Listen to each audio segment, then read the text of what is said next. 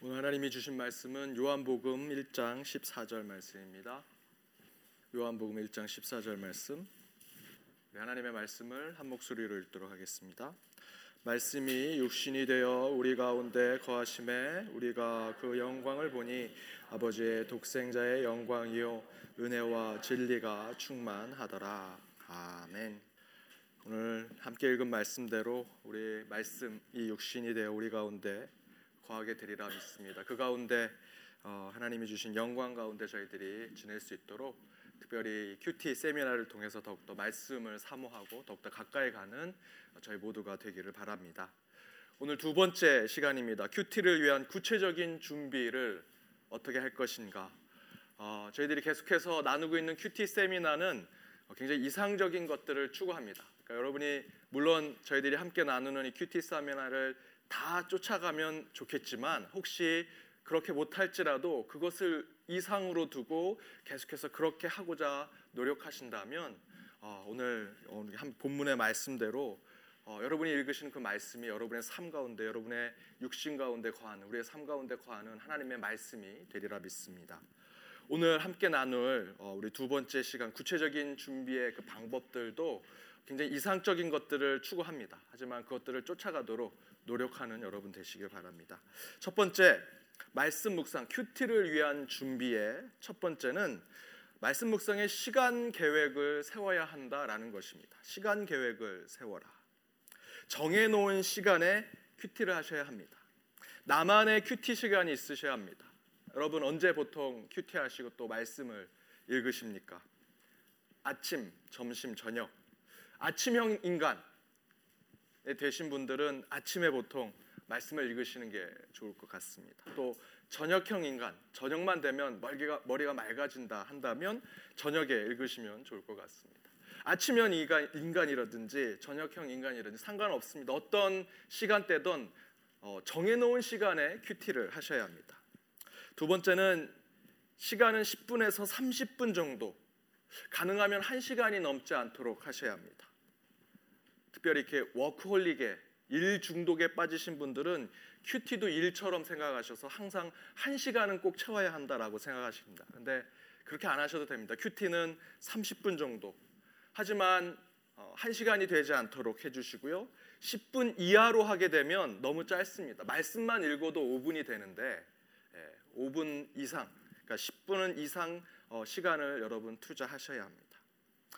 마지막 세 번째는 혼자 하셔야 합니다. 일단은 혼자 하셔야 합니다. 혼자 시간을 잡으셔야 되고요. 어, 기도 가운데 하나님 제가 이 시간만큼은 매일 말씀을 묵상하겠습니다. 큐티하겠습니다라는 여러분의 시간을 반드시 하나님과 약속하셔야 합니다. 그리고 나서 큐티 모임 할 때는 여러분과 하나님의 시간이 아니고요. 사람과의 약속의 시간입니다.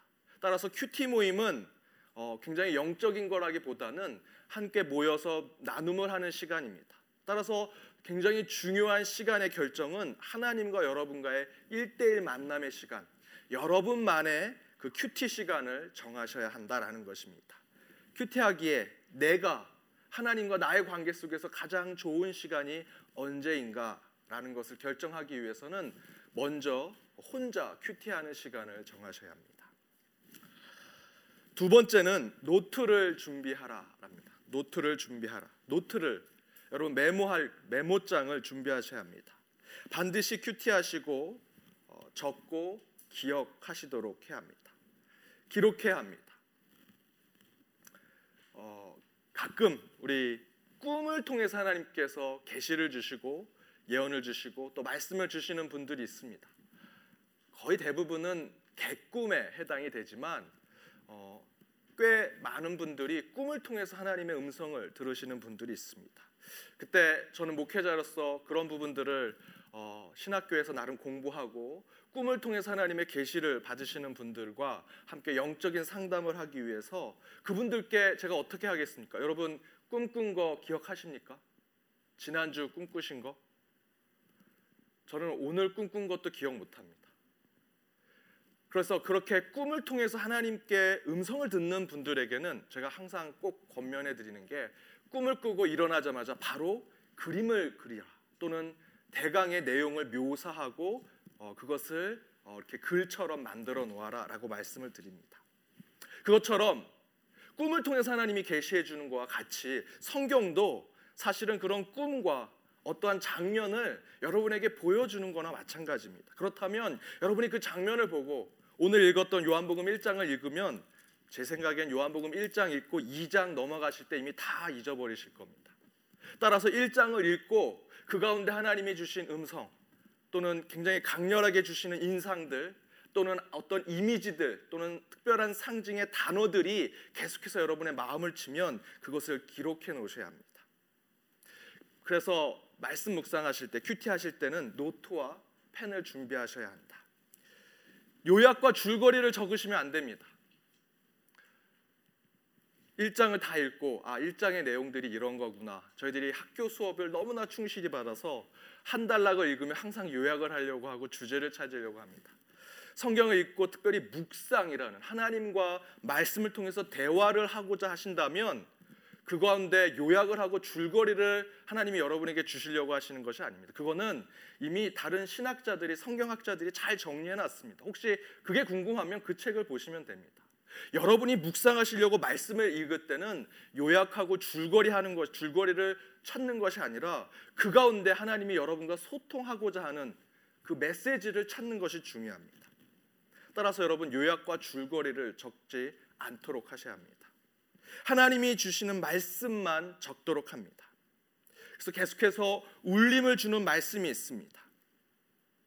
그래서 제가 시편 강의할 때 저희들이 함께 말씀을 봉독하고 항상 여러분 한 구절 하나님이 여러분에게 주신 그 한 구절의 말씀을 꼭 적어 보십시오라고 말씀드렸던 이유가 제가 그날 말씀을 준비한 것은 여러분 보편적인 모든 사람들을 위해서 하나님이 주신 뜻 가운데 제가 말씀을 선포하는 것이고 그날 하나님께서 여러분과 소통하고자 하는 한 구절의 말씀이 있습니다. 그 말씀을 적고 다시 한번 그 말씀을 통해서 왜 그날 이 말씀이 내게 울림을 주었는가 계속해서 생각하면서 하나님과 대화하시도록 노력하셔야 합니다. 여러분 시편 강의 어, 2년 동안 꾸준히 들으신 분들은 물론 그 안에 저 제가 이렇게 말씀을 통해서 강해했던 내용도 중요하지만 여러분이 매 시간 적었던 그 한 구절의 말씀을 계속 이어서 읽어 보신다면 그것이 하나님과 여러분이 소통했던 말씀입니다. 그것을 위해서는 반드시 여러분 적으셔야 됩니다. 기록하셔야 합니다. 따라서 말씀 묵상하실 때 노트와 펜을 가지고 있으셔야 한다. 특별히 생명의 삶 하시는 분들은 그 생명의 삶 옆에 공간이 굉장히 많습니다. 거기다 기록을 하시면 됩니다. 세 번째, 다른 번역 성경을 준비하라. 다른 번역 성경을 준비하라. 한 권 이상의 다른 번역 성경을 준비하시면 좋습니다. 노트에 적은 말씀을 다른 성경과 비교하시면 좋습니다. 특별히 영어 영어 성경을 잘 이용하시면 어, 굉장히 좋습니다. 저희들 1.5세로 우리 학창 시절에 미국에 오신 분들은 영어 성경도 굉장히 수월하시거든요. 어, 따라서 영어 성경을 보시면 어, 영어 성경과 한국말 성경을 같이 보시면 굉장히 말씀 묵상에 집중할 수 있습니다. 뭐 유학 오시거나 그저 이민 오신 분들도 영어 성경을 보면 저도 어, 한동안 영어 성경을 보았었는데 영어 성경이 굉장히 은혜가 됩니다. 영어로 쓰여져서 그런지 그런 게 아니고요. 왜 영어로 된 성경을 읽으면 더 은혜가 되고 더 뭔가 감동이 되고 제게 메시지가 많냐면 영어 단어를 잘 모르니까 하나하나 찾아갑니다. 이 단어가 뭐지? 그리고 읽고 또 읽고 해석이 안 되니까 다시 읽고 주어가 뭐지? 서술어가 뭐지? 여러분 한국말 성경 읽을 때 그렇게 읽으십니까? 다 아는 내용인데 그냥 줄줄줄줄 넘어가시죠. 근데 한국말 성경도 그렇게 읽으면 분명히 은혜가 될 겁니다. 근데 영어 성경은 더욱더 저희들이 천천히 읽죠. 구절 구절 하나씩 다 읽습니다. 단어 하나 다 찾아가면서 읽습니다. 그러니 당연히 그 가운데 말씀의 은혜가 있고 많은 메시지들을 발견하게 됩니다. 제가 이렇게 어, 개인적으로 표현합니다. 이미 아는 교만, 모르는 지혜. 이미 아는 교만은 한국말 성경을 읽을 때 우리가 갖고 있는 태도입니다. 이미 알고 있으니까 뭐 한국말 다 아는데 쭉쭉쭉 읽으면서 너무 교만하기 때문에 은혜를 받지 못합니다. 이번 장에는 별 메시지가 없네라고 생각하죠. 모르는 지혜, 영어 성경이나 조금 힘든 성경을 읽을 때는 잘 모르기 때문에 하나하나 찾아가다 보면 너무나 많은 지혜를 얻게 된다라는 것입니다. 거기다 하나 더 추가하면 여러분 원어로 된 성경을 한번 읽어보시려고 시도하신다면 아마 더 큰 은혜가 있을 겁니다. 거기까지 가지 않더라도 여러분 다른 번역본을 어, 보시면 좋습니다. 저희들이 읽는 것은 개역 한글, 최근에 나온 개역 개정 성경이 있고요, 표준 세 번역, 공동 번역이 있고요, 또 현대어 성경이 있습니다. 어, 영어 성경으로는 NIV 등등의 많은 성경들이 있습니다. 여러분 그런 성경들을 서로 비교해 가면서 내가 은혜 받은 한 구절 말씀을 혹시 공동 번역에서는 NIV에서는 RSV에서는 뭐라고 얘기하는가? 굿뉴스 바이블에서는 뭐라고 얘기하는가? 이것이 똑같이 이야기하는가? 서로 비교하다 보면 그 말씀을 여러 번 반복해서 읽게 되고 그 가운데 하나님과 내가 소통하는 그런 느낌을 갖게 되실 겁니다. 공통점은 이렇게 해서 은혜를 받을 수 있는 공통점은 다른 번역 성경을 보면서 우리가 깨닫는 묵상의 방법은 천천히 읽고 꼭꼭 씹어 읽으면 그 가운데 하나님과 소통할 수 있다라는 것입니다. 이것을 저희가 영성 기도 학교에서 어, 말씀 기도 훈련을 하는데 그 영성 기도 훈련을 받으신 분들이 굉장히 잘 경험하셨습니다. 혹시 이거 혹시 김주영 목사님이 이론만 설명하는 게 아닌가 라고 생각하신 분들은 영성 기도학교 지금 수료하신 분들께 한번 여쭤보십시오. 그 말씀을 얼마나 꼭꼭 씹고 그 가운데 어떠한 하나님과 소통을 이루었는지를 여러분이 분명히 그 간증을 듣게 되실 겁니다. 마지막 네 번째는 시작하기 전 기도하라. 반드시 말씀과 기도가 병행되어야 합니다. 큐티는 말씀으로 하나님과 만나는 시간입니다. 따라서 기도가 하나님과 대화하는 것이라면 여러분 말씀을 통해서 먼저 하나님과 만날 수 있도록 기도의 마음을 가지셔야 합니다. 반드시 영적인 마음의 상태를 만들어야 합니다. 제가 아는 집사님은 축구하다가 땀 뻘뻘 흘리시다가 쉬는 시간에 오셔서 큐티 하십니다. 또 제가 아는 청년은 컴퓨터 게임 막 하다가 잠깐 쉴 때 QT를 합니다. 그러면 기도하면서 마음의 준비가 돼서 QT가 될까요?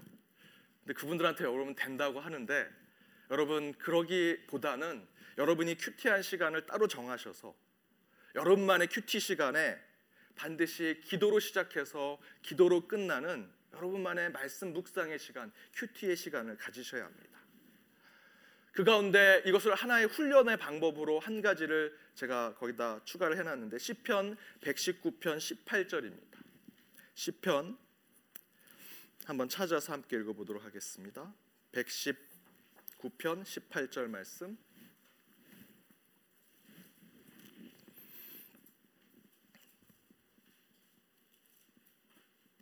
우리 함께 읽겠습니다. 내 눈을 열어서 주의 법에 기한 것을 보게 하소서. 내 눈을 열어서 주의 법에 기한 것을 보게 하소서. 여러분 기도는 여러분의 눈을 여는 겁니다. 그렇게 기도로 눈이 열려질 때 하나님의 법, 하나님의 율법, 하나님의 말씀에 기이한 것을 여러분 보게 되리라 믿습니다. 따라서 반드시 여러분 기도로 시작하시고 기도로 마치셔야 할 것입니다. 두 번째, 바른 큐티를 위한 자료 이용 방법. 첫 번째는 성경 그 자체입니다. 성경 본문. 다른 것 없습니다. 성경 이상도 성경 이하도 필요 없습니다. 여러분 성경만 있으면 묵상할 수 있습니다. 여러분 다른 것이 뭐가 필요 있겠습니까?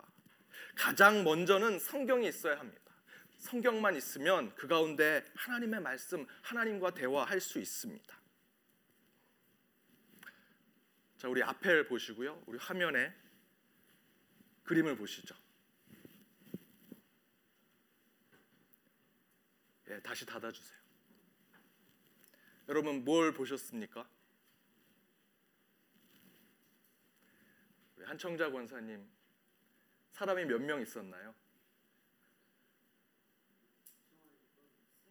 세 명. 사람이 세 명. 서 있었나요? 누워 있었나요? 어, 예. 한 사람은 옆에 있고, 예. 무슨 옷을 입었나요? 어, 예. 빨간색 옷을 입었고요. 예. 다시 그림 한번 보여주시겠어요? 예. 잘 보시면 예, 사람이 아니라 말이었고요. 어, 말한 마리에 사람 두 명이 서 있습니다. 우리 권사님이 보신 대로 자세히 이제 요번에 한번 자세히 다시 보세요. 밑에 사람이 누워 있죠. 예, 빨간색 옷을 입고 있습니다. 한 사람이 서 있고요. 색깔은 잘 모르겠지만 어, 옷을 윗사람은 입고 있고 밑에 사람은 옷을 잘 보면 벗고 있습니다. 벗겨진 상태로 돼 있죠. 우리 질문이 있는 걸로 넘어가 주시죠. 무엇을 묘사하는 그림이었나요? 여러분 잠깐 보셨지만 사람이 몇 명 있었는가? 두 명 있었고요. 동물은 무엇이었는가? 말이 있었습니다. 사람이 어떻게 하고 있었는가? 한 사람은 서 있었고 한 사람은 누워 있었죠. 밑에 있는 사람은 어떻게 하고 있습니까? 다리가 올라가 있고 손을 벌리고 있습니다. 여러분이 가까이 대서 한 분 한 분에게 그림을 자세히 보여드리면 표정도 볼 수 있는데 잘 보면 눈을 감고 있는 것 같고 아예 눈에 눈동자가 없는 것 같습니다. 서 있는 사람은 어떻게 하고 있습니까? 너무나 태연하게 서 있고 밑에를 쳐다보고 있습니다. 빛은 어디에서 어디로 비추고 있는 걸까요? 이 그림대로 한다면 그림 위에가 시커멓기 때문에 위에서부터 아래로 비추고 있는 거겠죠. 이 그림에 제목을 붙인다면 여러분 뭐라고 붙이겠습니까? 조금 더 더 힌트를 드리면 이 그림이 성경의 한 묘사를 하고 있다면 어떤 묘사일까요?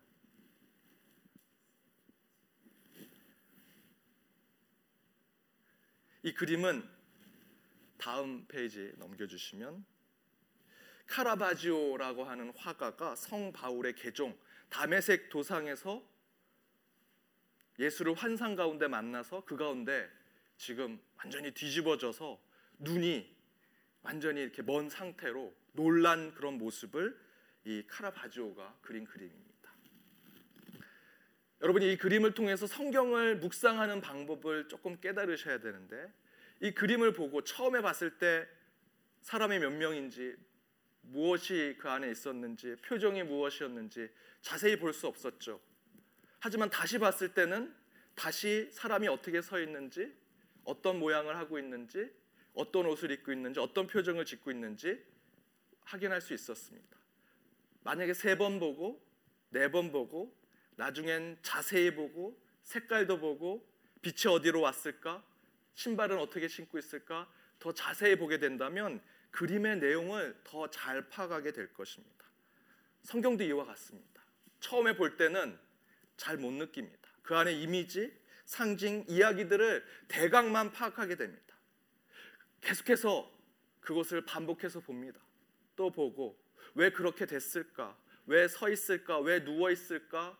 계속 질문한다면 그 질문들을 여러분 제가 아까 말씀드렸던 노트에 적어 보신다면 그 가운데 진리를 찾을 수 있습니다. 지금 있는 페이지에 어, 제가 몇 가지 이것에 대한 주석과 같은 내용들을 읽어드리면 카라바지오는 성화의 아버지와 같은 렘보란트의 영향을 준 사람입니다. 단축법의 그림 여기 성화에서 특별히 묘사되는 예수나 천사는 없습니다. 이 단축법이라는 그림의 화법은 지금 여기로 본다면 예수의 환상과 같은 모습이 있어야겠죠. 저 위에. 그런데 그거는 뚝 잘라놓고 그 밑에만 지금 회심하는 바울에 대한 모습만 그림을 그려놓은 것입니다. 바울은 유대인을 죽이는 어, 전사와 같은 이미지로 무장한 군인으로 그렇게 묘사되어 있으나 그림에서는 무장이 해체된 군인처럼 묘사되어 있습니다. 밑에를 잘 보시면 이 바울이 이 옷이 벗겨져서 이 가슴이 다 드러나고 있고 칼도 버려져 있고 그 가운데 다리가 들려져 있고 손이 들려져 있는 모습이 있습니다. 너무 놀라서 말 위에서 떨어져 가지고 놀란 상태로 있는 것이죠. 군인이 사람을 죽여야 되고 늘 경계하는 군인이 완전히 해체된 모습을 보여주고 있습니다. 그림 자체가 회심을 상징하는 말을 기준으로 본다면 바울은 말 아래에 있습니다.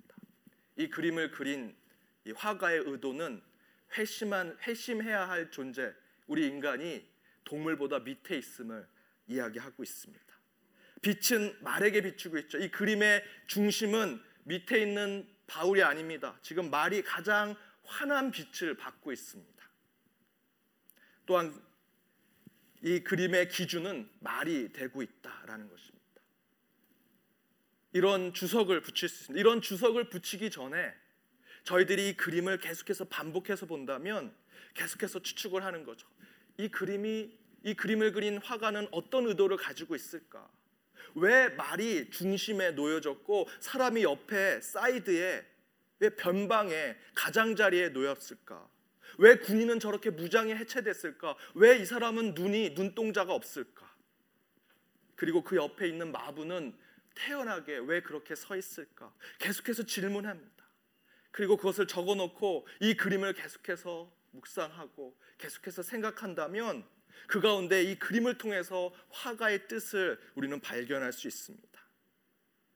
바로 이렇게 말씀을 읽는 것입니다. 우리 요한복음 6장 16절에서 21절 우리 화면에 나옵니다. 자, 이거를 한 2분 3분 동안 읽어 보시고 그 가운데 여러분의 질문을 한번 만들어 보십시오.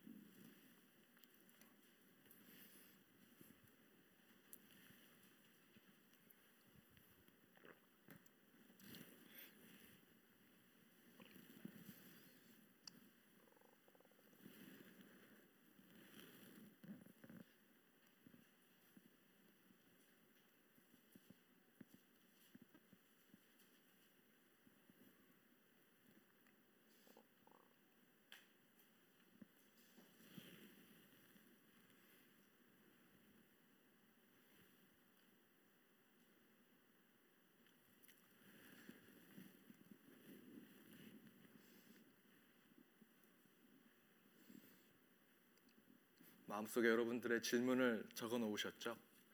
아까 앞에서 보셨던 카라바지오의 그 그림대로 그림을 보고 그냥 어 말이 있네? 사람이 누워 있는데 하는 것이 아니라 왜 누워 있을까? 왜 마부는 저렇게 서 있을까? 왜 말이 집, 왜 말이 그림의 중간에 있을까? 왜 빛이 위에서 아래로 내려오고 있을까라는 것들을 계속 질문하고 적어놓고 궁금해하면서 이 그림을 그린 화가의 의도는 무엇일까라는 것들을 가, 찾아간다면 그림이 그리지 않았던 것들을 상상하게 되고 그 가운데 그 의도를 파악하게 됩니다.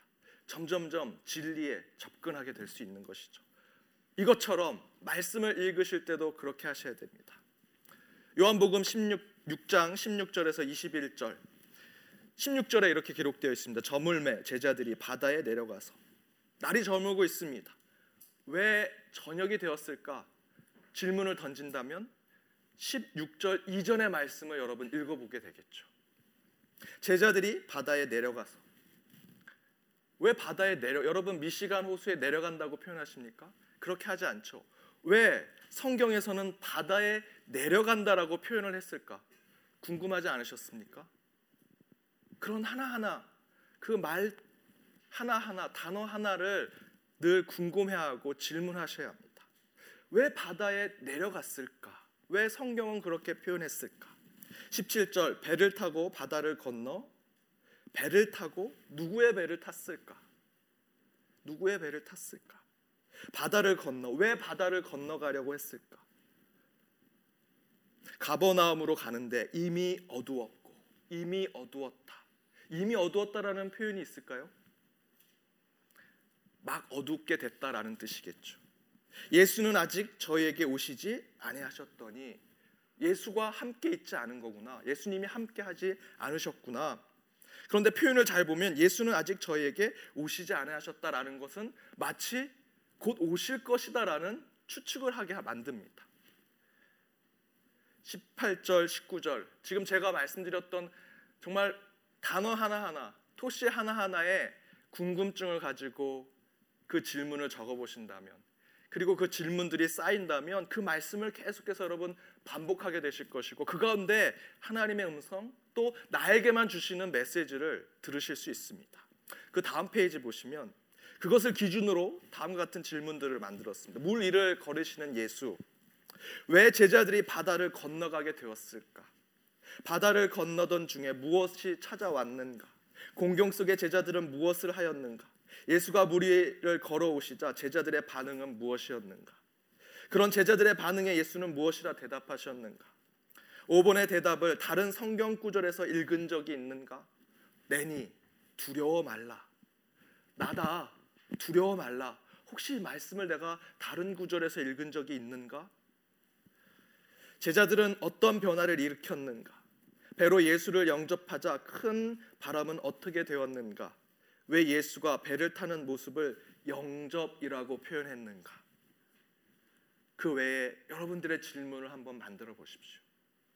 그 가운데 이 말씀을 계속해서 반복해서 읽어보시고 궁금한 것을 적어 놓으시면 나중에 맨 나중에 묵상을 다 하시고 성경 있는 그 자체로 묵상하시고 정말 궁금하고 이 질문이 또 이 구절이 이 단어가 하나님이 내게 계속 울림을 주는 것인데 이 구절의 뜻이 무엇일까라고 생각했을 때 주석이나 아니면 더 이 말씀을 풀이한 것들을 읽어보시면 그때 그 말씀이 여러분에게 분명히 하나님이 주신 아주 강력한 메시지가 될 수 있습니다.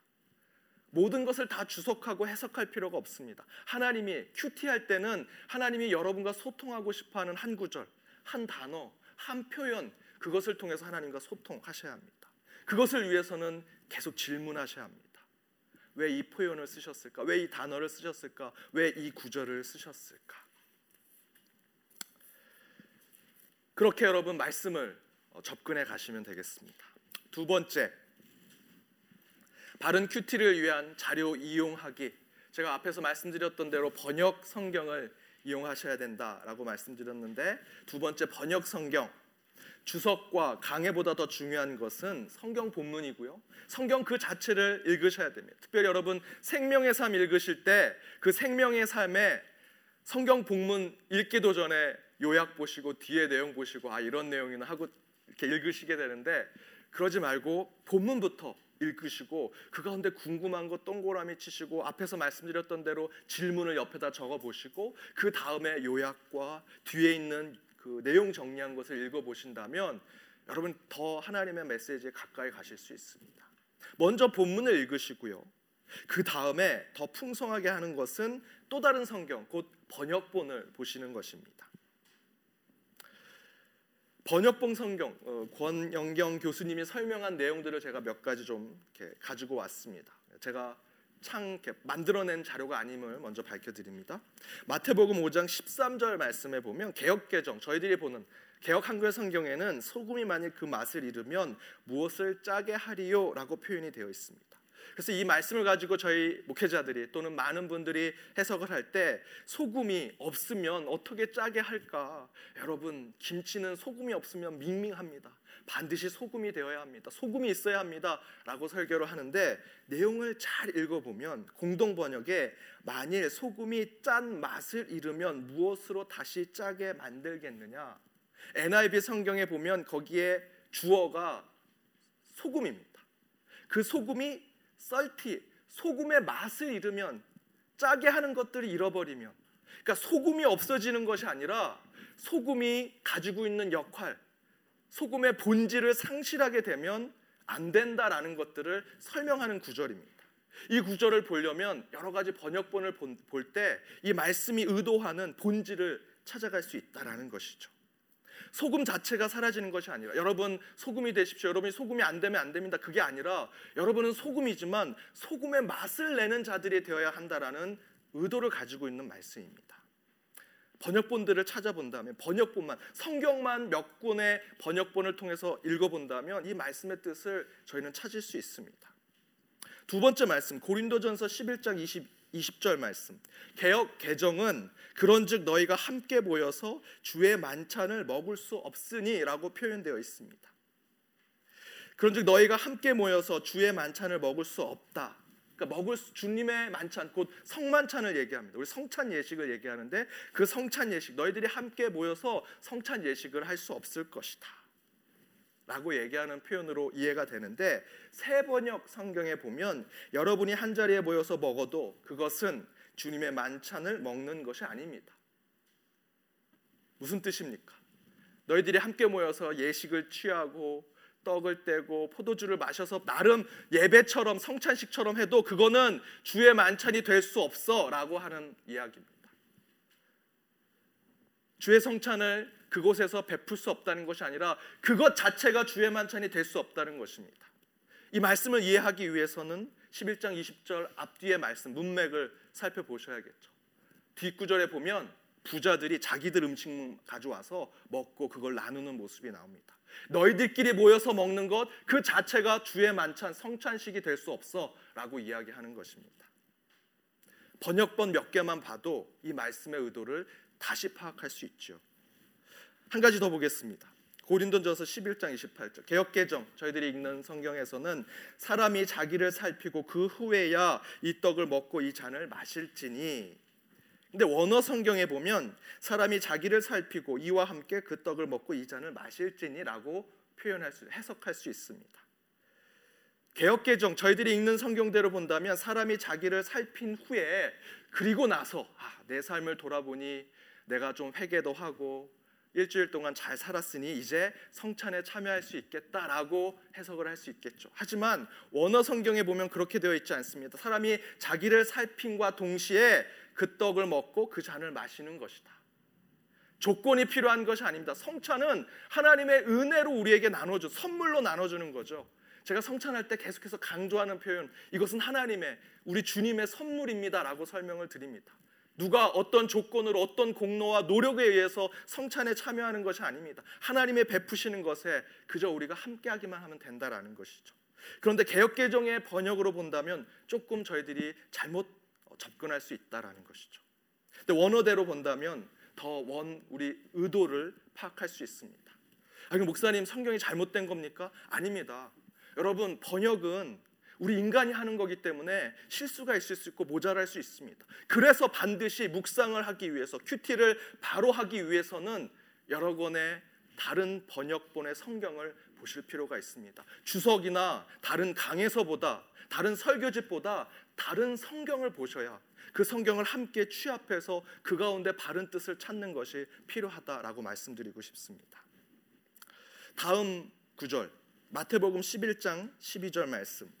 개혁 한글엔 이렇게 표현되어 있습니다. 여러분 혹시 이 말씀이 늘 힘들지 않으셨습니까? 저는 굉장히 힘들었던 말씀 중에 하나인데요. 세례 요한의 때부터 지금까지 천국은 침노를 당하나니 침노하는 자는 빼앗느니라.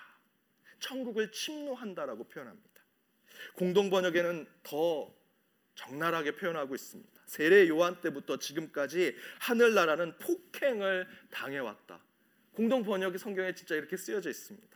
그리고 그 폭행을 쓰는 사람들이 하늘나라를 빼앗으려고 한다라고 해석이 되어 있습니다. 표준 세번역에는 세례자는 세례자 요한 때부터 지금까지 하늘나라는 힘을 떨치고 있다. 그리고 힘을 쓰는 사람들이 그것을 차지한다.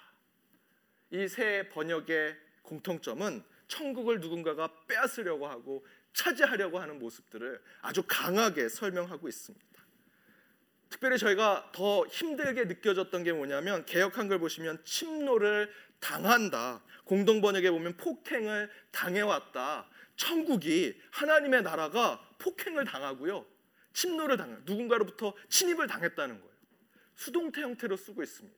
하나님의 나라인데 어떻게 누군가에 의해서 어떻게 침노를 당하고 폭행을 당할 수 있지? 그 다음 구절 넘어가 봤으면 좋겠습니다. 누가복음에 비슷한 구절이 있습니다. 누가복음에 이렇게 쓰여져 있습니다. 율법과 선지자는 요한의 때까지요. 그 후로부터 하나님의 나라의 복음이 전파되어 사람마다 그리로 침입하느니라라는 표현이 있습니다. 굉장히 서로 병행하는 구절이라고 생각하는데 여기서는 침입한다라고 이야기합니다. 좋게 표현하면 들어간다라는 표현으로 사용되고 있습니다. 수동태가 아닙니다. 그저 중간태로 쓰여져 있습니다. 여러분 이 말씀이 충돌되지 않으십니까? 어떻게 하늘나라가 하나님이 계신 곳이 침노를 당할까? 폭행을 당할까? 그것대로 수동태로 힘없는 자처럼 어떻게 그렇게 될 수 있을까? 그런데 누가복음에 비슷한 구절이 있는데 그 구절은 왜 다르게 표현하고 있을까? 여러분 궁금해하시고 적어놓고 그 말씀 가운데 혹시 하나님 앞에 도전이 되면 이 말씀을 찾도록 노력하셔야 합니다. 이렇게 하고 끝내가면 여러분 잠을 못 주무실 것 같아서 간단하게 설명을 드리면 여러분 마태복음은 유대인들에게 쓰여진 책입니다. 유대인들은 여전히 율법에 빠져 있는 자들입니다. 따라서 율법을 잘 지키면 구원받는다, 천국에 간다라고 생각을 합니다. 그런데 마태복음은 복음서입니다. 복음서. 믿음으로 구원을 받는 거죠. 예수 그리스도와 십자가를 통해서만 구원을 받는 것입니다. 그것도 유대인, 선민, 택한 백성만 구원받는 것이 아니라 이방인들에게도 예수를 통해서 십자가를 통해서 예수의 보혈을 통해서 구원받을 수 있는 것을 얘기합니다. 따라서 이 말씀은 앞에서 이야기한 대로 세례 요한 때부터 지금까지 세례 요한 때부터 지금까지 천국은 침노를 당하는 침노하는 자는 빼앗게 될 것이다. 세례 요한의 복음을 가지고 있는 자 때부터 그들이 이제 유대인들이 또는 지금 우리의 모태 신앙인들 나 모태 신앙이야. 3대가 예수 믿고 있어. 너희들이 그대로 구원받는 것이 아니라 구원을 받고자 한다면 여러분 수고해야 한다. 노력해야 된다. 열정과 열의를 가져야 한다. 마치 천국을 내가 차지할 듯 그렇게 복음을 가지고 그 신앙생활을 해야 된다라는 것을 아주 강하게 표현하고 있는 것입니다. 유대인들 너희들 모태 신앙 너희들 그저 그렇게 구원받는 것이 아니다. 천국을 침노하는 자가 되어야 된다. 천국을 차지하려고 하는 자가 될 때 구원을 받을 수 있다. 그것은 유대인들뿐만 아니라 이방인들에게도 그러한 마음이 있다면 구원이 그곳에 있을 수 있다라는 것을 강조하는 표현입니다. 이렇게 여러분이 궁금해하고 또 적어놓고 하나님께 기도하는 구절이 있다면 나중에 가서 이 말씀을 어디 어디선가 말씀을 듣게 되거나 또는 주석이나 강해나 또는 다른 설교를 통해서 이 말씀을 깨닫게 됐을 땐 그 희열은 정말 말도 못할 것입니다. 따라서 여러분 말씀을 읽을 때 반드시 여러분의 궁금증을 적어 놓으시고 메모하셔야 됩니다. 마지막 세 번째 바른 큐티를 위한 자료 이용 세 번째는 묵상 노트를 준비하라. 나만의 언어로 요약하셔야 됩니다. 여러분 우리 생명의 삶 하시니까 생명의 삶 하면서 거기에 나와 있는 좋은 표현들 물론 몇 구절 적을 수도 있겠지만 그 표현 그대로 메모하실 필요 없습니다. 그거는 그것을 쓰신 그것을 집필하신 분의 묵상이죠. 저희는 그걸 도움을 받을 뿐입니다. 더 중요한 것은 그 도움으로 여러분 여러분만의 언어로 하나님과의 대화했던 내용을 적으셔야 합니다. 내가 지킬 수 있는 교훈과 메시지를 반드시 기록하시고요. 주제를 적어 보셔야 합니다. 이 전체 얘기가 어떤 주제를 가지고 있는가? 또 주인공 또는 인물의 특징을 기록하십시오. 성경은 사람들의 이야기입니다. 물론 하나님의 이야기죠. 하지만 하나님을 믿는 사람들의 이야기입니다. 따라서 그 인물이 어떤 특성을 가지고 있는지, 아브라함과 모세가 왜 다른지, 바울과 또 베드로가 어떻게 다른지 그것을 깨닫기 위해서는 그저 예수 믿는 사람은 다 베드로처럼 살면 돼, 바울처럼 살면 돼, 안 됩니다. 베드로가 어떻게 믿음을 유지했는지, 바울이 어떻게 복음을 전하려고 했는지의 그 인물의 특성들을 여러분 반드시 기록해 놓으셔야 합니다. 소제목을 붙이고 중요한 절을 적어 보셔야 합니다. 그리고 반드시 여러분의 질문을 메모하셔야 합니다. 그 질문이 분명히 하나님과 여러분 소통하는 통로가 될 것입니다. 여기까지 제가 말씀드릴 어, 오늘 준비한 거고요. 우리 다음 페이지 한번 넘어가 보겠습니다. 예, 시편 1편입니다. 아, 지금부터 한 2분 동안 읽어보시고 여러분의 질문 또는 하나님과 소통하게 될 특별한 이미지, 영적인 어떤 구절이 있으면 그것을 적어보고 오늘 우리 큐티 세미나를 마치도록 하겠습니다.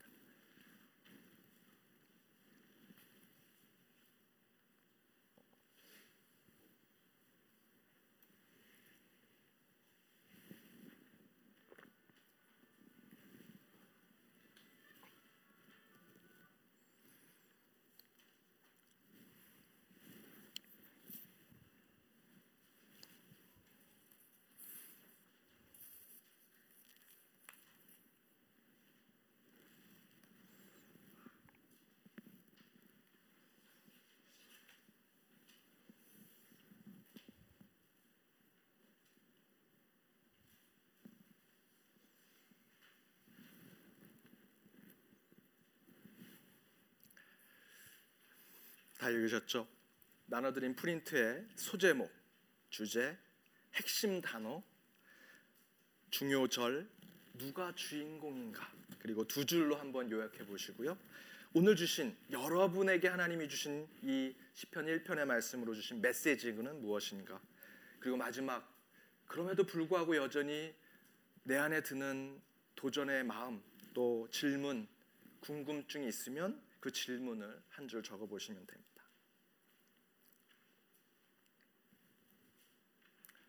지금 다 하실 필요는 없으시고요. 예, 이렇게 어, 오늘 했던 이런 방법들 이렇게 준비된 것들 통해서 여러분 하신다면 오늘 요한복음 1장 14절 말씀대로 말씀이 육신이 된다라는 표현이 무엇일까? 물론 교리적이런 표현으로 말씀드리면 말씀은 예수 그리스도입니다. 예수 그리스도가 이 땅에 육신이 되셔서 성육신한 것으로 이 땅에 우리의 죄를 대속하기 위한 하나님의 사역을 설명하는 것이지만 그것이 바로 바로 제가 오늘 이렇게 설명드렸던 큐티의 방법대로 이 말씀 가운데 예수 그리스도가 걸어오시고 나에게 오신다라고 생각한다면 그 말씀이 여러분의 삶 가운데 여러분의 육신의 삶 가운데 반드시 풍성하게 되리라 저는 믿습니다. 오늘 했던 방법들 또 구체적인 내용들 다시 한번 기억하셔서 어, 이번 한 주 동안에 여러분이 읽으시는 큐티의 그 말씀을 적용해 보시고 그 가운데 살아 움직이고 생동감 있는 그 말씀 가운데 살아가시는 저와 여러분이 되기를 주님의 이름으로 축원드립니다. 함께 기도하겠습니다. 하나님 감사합니다. 주님께서 저희들 함께 불러 모아 주셔서 특별히 금요 말씀 집회 큐티 세미나로 함께 모였습니다. 구체적으로 저희들이 어떻게 큐티를 할 것인지 다시 한번 돌아보는 이 시간 저희들 다시 한번 겸손해야 함을 깨닫습니다. 여전히 부족하고 주님의 말씀을 수십 년 읽었음에도 불구하고 여전히 채워지지 못한 것들 주님께서 이제 깨닫게 하시고 그 가운데 방법을 알려 주셨사오니 이를 통해서 정말 말씀이 육신이 되어가는 그 과정을 깨닫는 저희의 삶과 신앙이 되게 하여 주옵소서. 그래야 우리의 삶과 우리의 신앙이 풍성하게 하여 주옵시고 그 모든 것 주님의 뜻대로 살아가는 저희 모두가 되게 하여 주옵소서. 모든 것 주님께서 온전한 곳으로 인도하여 주실 것을 믿으며 이 모든 말씀 예수님의 이름으로 기도드립니다. 아멘.